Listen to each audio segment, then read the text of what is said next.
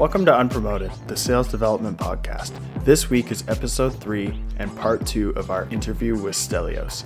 This week, we talk about what he learned in sales development that he carried into the account executive role and the strategies he took to prepare for that promotion. So let's get into it. Like transitioning over, we've talked about how to start out of the gate strong. Um, and now, obviously, you're an account executive um, you're closing deals. And so, what I wanted to talk to you about was making that jump. Like, you transitioned from a sales development rep to an account executive. I mean, the bigger question is, how did you make that jump? Um, I mean, maybe you can highlight a few key things that helped you start to prepare for that role. So again, you know, let's let's take a step back. You know, you have to look at you know being intentional.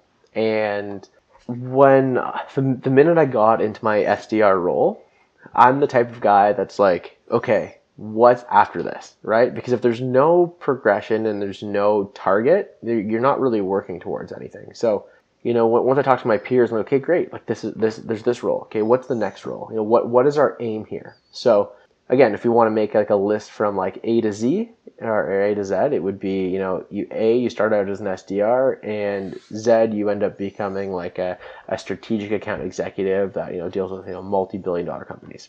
Okay, so what do I have to do to get there? So you know whether that's you know looking and, and mapping out your progression between um, you know what it takes to get from A to Z. So you know whether that's becoming a, a senior BDR whether that's you know going into a management role for BDRs, you know, again any of those leadership roles within your team, and then you know making making that jump and you know learning who to talk to, right? So, you know, I, I was pretty successful, you know, in that. You know, again, I come from a very a very positive work environment where you know once I became a high performer in in my current at the time my current BDR role, it was very common for you know managers to start having those conversations with you to say hey look you know you're doing very well if you keep this up for for x amount of time it's a very realistic goal for you to get to the other side which you know would be you know account executive land so um, you know it, it was very nice that i you know again i was very fortunate i'd very I, I had I had great mentorship and leadership, and of course I still do in my position now. But it was amazing to to to to talk to any of these managers that you know they they genuinely wanted to know what your goals were. And then they would essentially help you get there and they'd help you build you a program. So you know I guess i'm going on a little bit of a tangent there but to answer the question um, to, to progress what i would do is you know i would start you know booking booking meetings and progression plan meetings with my managers um, which again always have good relationships with. They're always looking out for your best interests so booking time with them and then even going and getting coffee with the, the manager of the job that you want.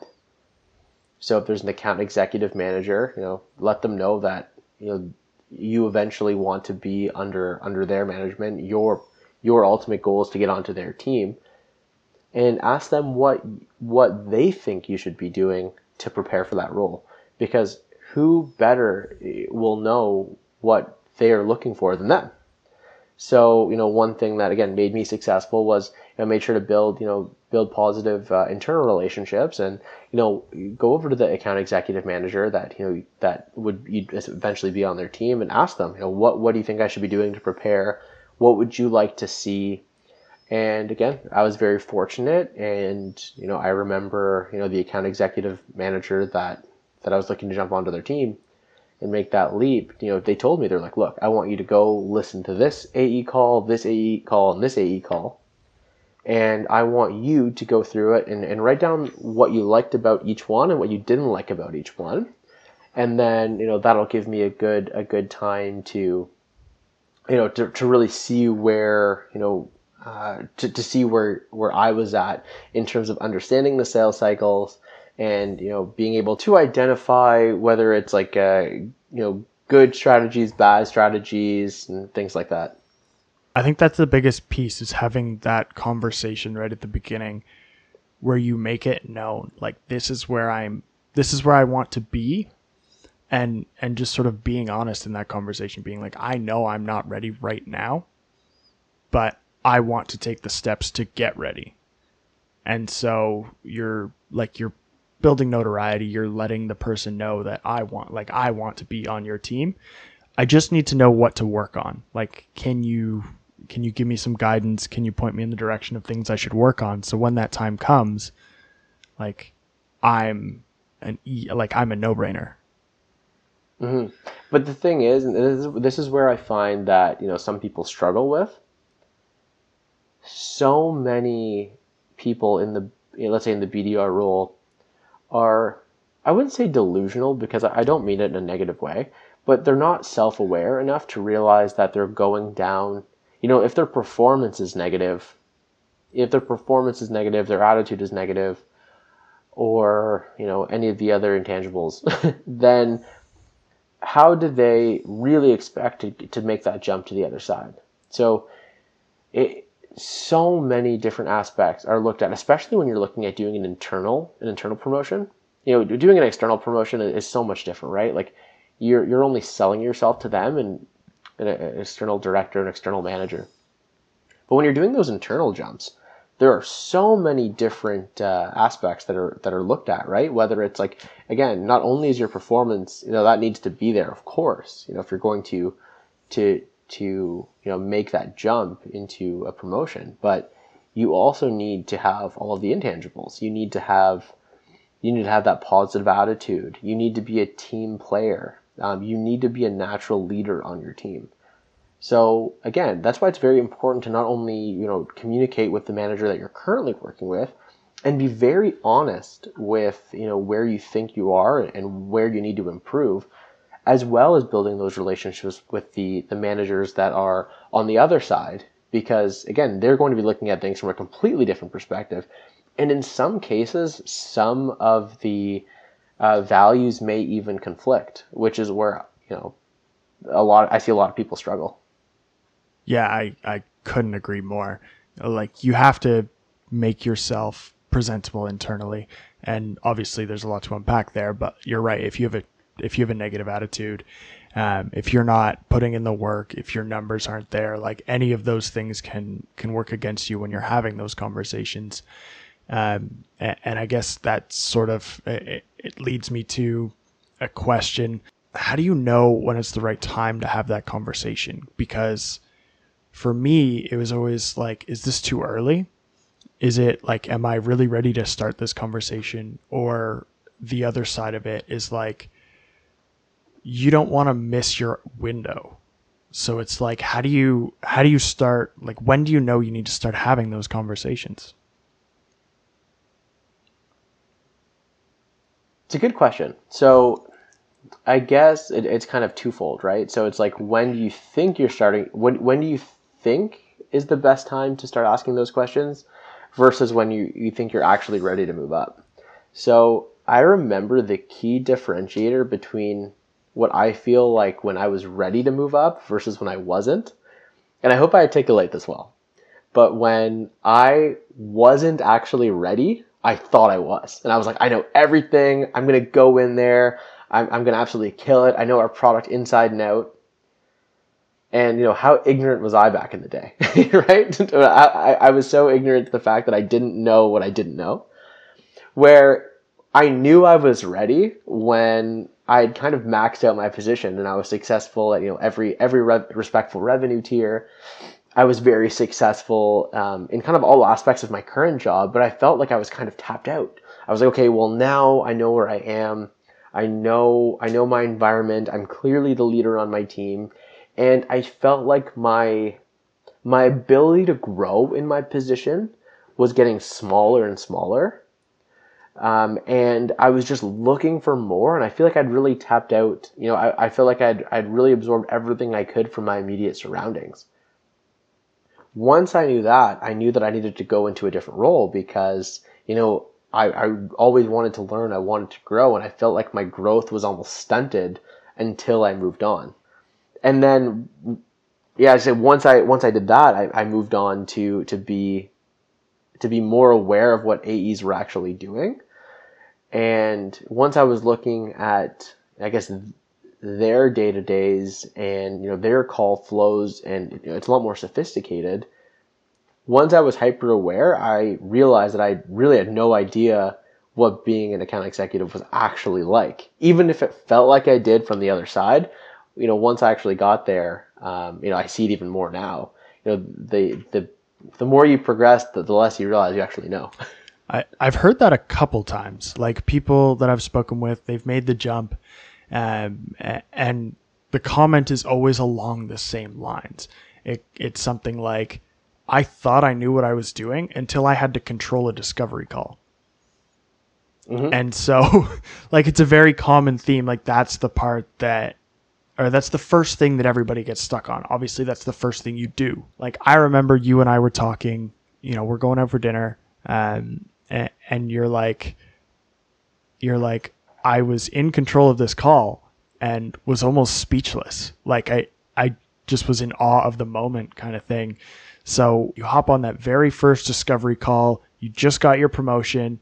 Um, like what's going through your head when you're when you're asking these questions when you're we're trying to hold that conversation? And like how is it how is it so much different? Like i know it is but how is it so much different?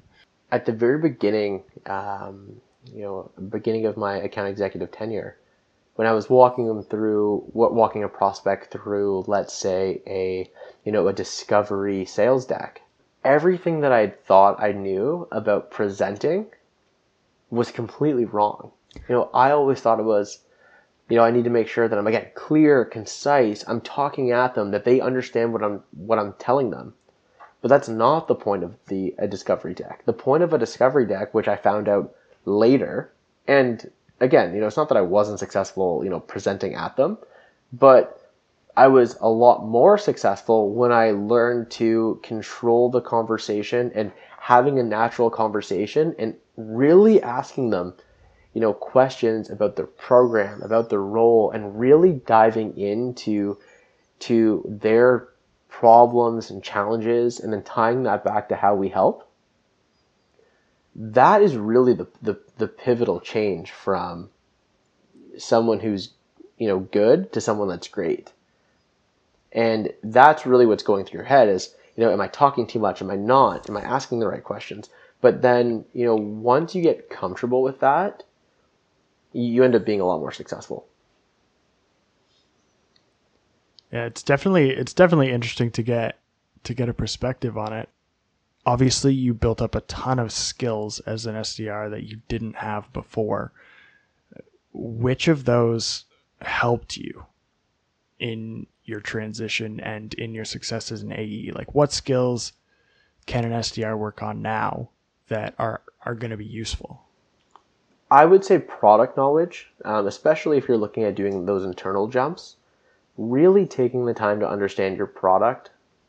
If you take the time to, to, to thoroughly understand your product, you are also going to understand how you can help others, and then you can see how how your product helps them with their pains and challenges. Again, it's very easy to go through a discovery deck and just present at somebody, but that doesn't necessarily help you or help them with what they're doing, right? So, one thing that, that I took away from a sales trainer was okay, you've presented something. I guess this was one of the pivotal moments um, from, from my training was okay, you know, you're used to presenting the sales deck, okay? But what does that mean for the prospect? Like you might have feature XYZ and that's great, but what does that mean to you? Like what does that mean to this person? So a great example would be, you know, you know, if imagine if you're going to check out a car, right? So it's like, okay, well, yeah, it has, you know, it has four wheel drive. Okay, great, it has four wheel drive. What does that mean to the customer? Well, the customer to the customer that means look like you're not going to have to you know you're not going to be worried if you're driving with you know young kids in the car or worrying about traction.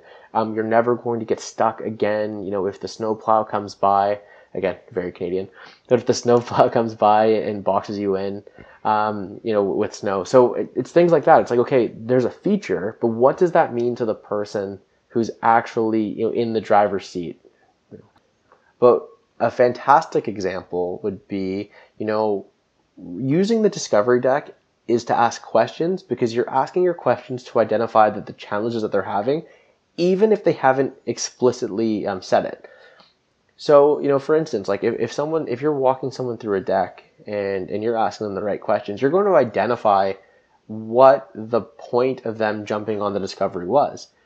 You know, you can agree that, you know, someone, a VP or director level who's taken an hour out of their day to talk to you about a niche topic, whether they know it or not, or whether, you know, they understand what their challenges are, there is a challenge there. And they're just, maybe they're not sure what it is. Maybe they do, maybe they don't but they are there for a reason. Nobody just like nobody just books time out of their day for no reason, right?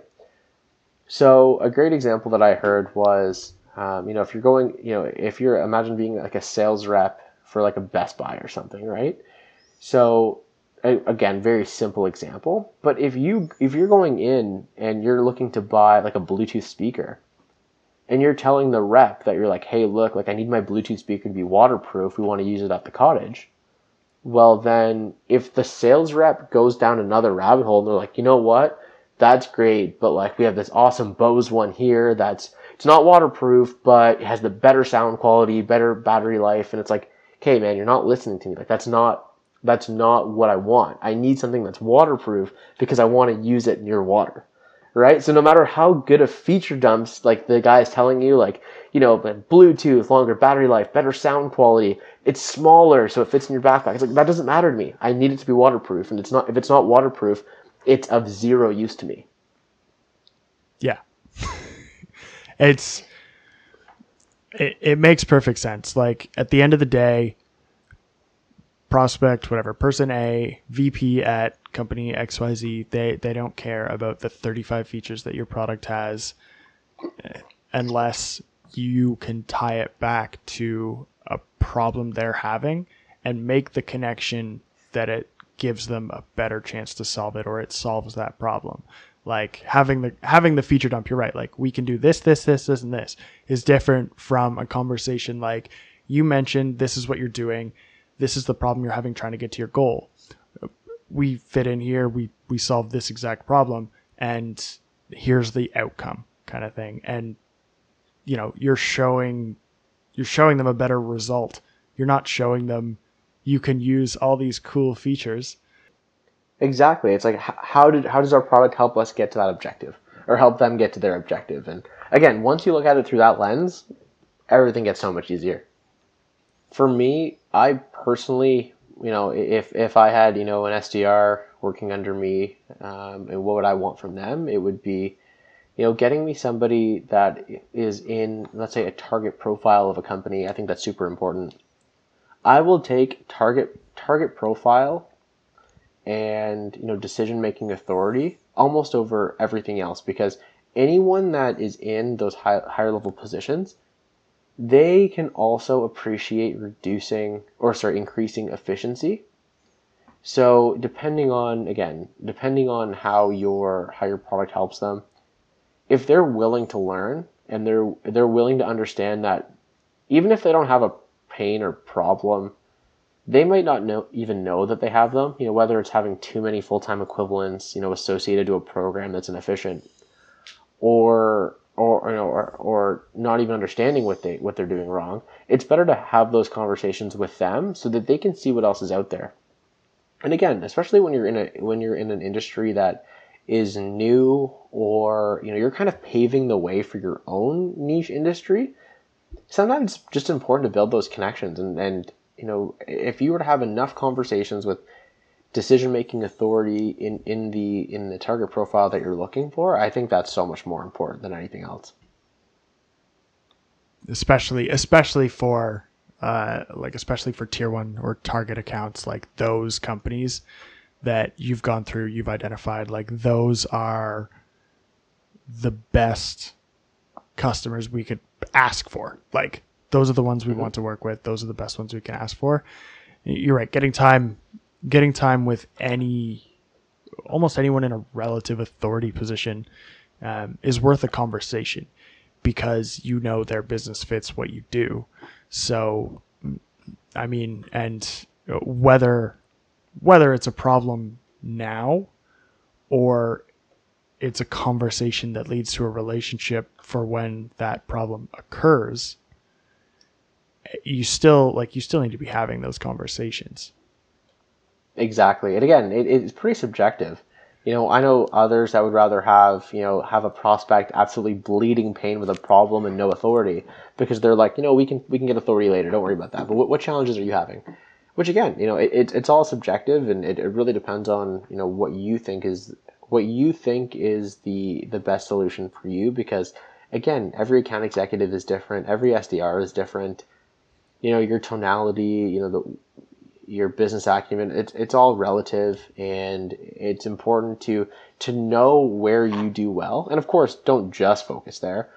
You know it's important for you to identify whatever gaps that you're having but you know if you focus on you know where you do the best then then you're going to be successful.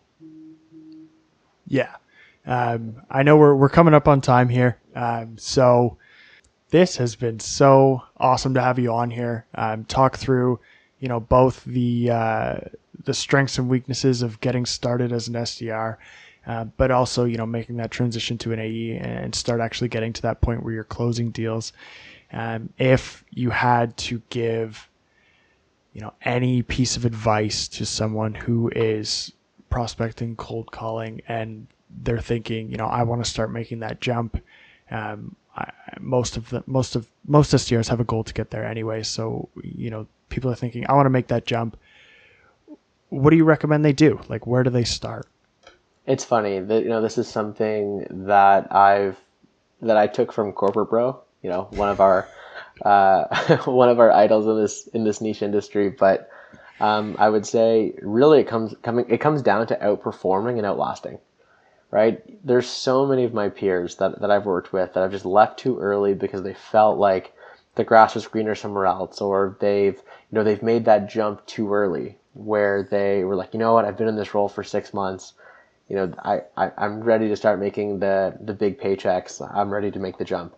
When really they're definitely not. And then they try to go somewhere else and then they're not going to be ready. And instead of just waiting out whether it's your year, your year and a half, even two years in, in complicated sales cycles, that it's important to take the time, learn, and become a master of your craft.